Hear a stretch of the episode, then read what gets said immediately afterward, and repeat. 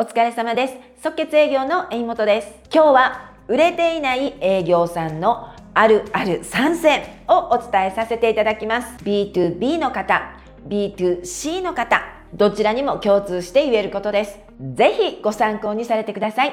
即決営業まず一つ目、アプローチの仕方、そしてヒアリング時の聞き方です。売れていない営業さんってね、お相手の状況を確認する際の聞き方がまるで事情聴取なんです。一方的に話して質問を投げるスタイルになっている人。これ結構多いんです。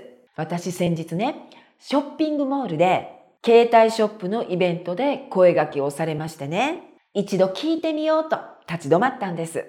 そしたら、その営業さん、そこから、まあ、ほんとマシンガントークで、いつ頃からこの携帯にしているのか、プランはどうして決めたのか、などなど、たくさんいろんなことを聞いてくるんですね。一方的に必要な情報の聞きまくりです。気持ちはわかるんですが、聞かれている私はやはり気分悪かったですしね。もちろん続けて話を聞こうという気持ちにはならなかったんです。事情聴取、気をつけてくださいね。では、売れない営業さんがやっている行為二つ目。いきなりお客様の現状を否定するという行為です。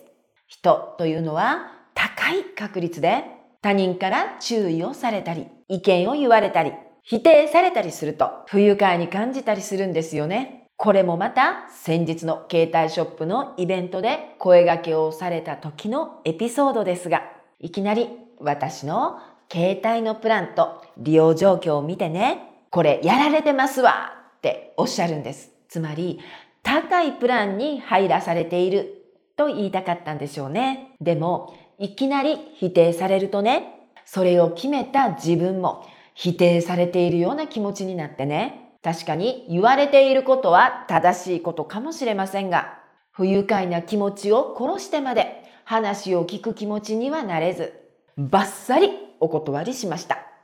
B2B でも B2C でも担当者やお客様が受ける感情というのは契約を左右します。あからさまに問題点を指摘しないこと。ここ大事ですよね。トップセールスはお客様自身に不安や不満を語らせているんです。お客様自身に不安や不満を語らせると、その後の商談がスムーズになるんです。意識しておきましょう。では最後、売れない営業さんがやってしまっている行為、3つ目。お客様に寄り添えていないということなんです。お客様に自分の売りたいを押し付けてしまってるんです。売る側になるとお客様の気持ちに配慮できなくなります。どうやったらお客様の課題が解決するのかよりも、どうやったらお客様を落とせるのか、ここばかり考えている人、一生売れない営業マンのままです。トップセールスはお客様に自分の売りたいを押し付けないんです。つまり、お客様に寄り添う形で商談を進めるんです。一緒に解決策を考えるという感じです。寄り添う姿勢でいれば売り込まなくても売れるというわけなんです。お客様が考え方を変えて行動しようと思うストーリーを組み立てておくことが重要ですよ。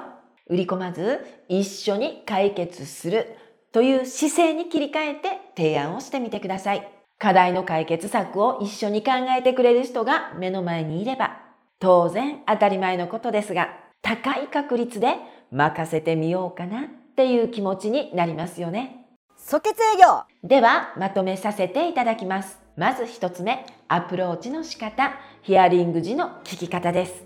事情聴取にならないよう意識をしてくださいね。アンケートで情報収集をされる手法を取られている方、特に気をつけてください。二つ目はいきなりお客様の現状を否定するという行為です。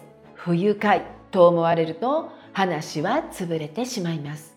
だからといってこびろということではありません。心地よくお客様が話してくださるようトークを組み立ててください。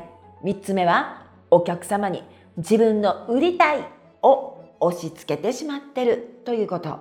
どうやったらお客様の課題が解決するのかよりもどうやったらお客様を落とせるのかここばかりを考えている人一生売れない営業マンのままですトップセールスはお客様に自分の売りたいを押し付けないんです。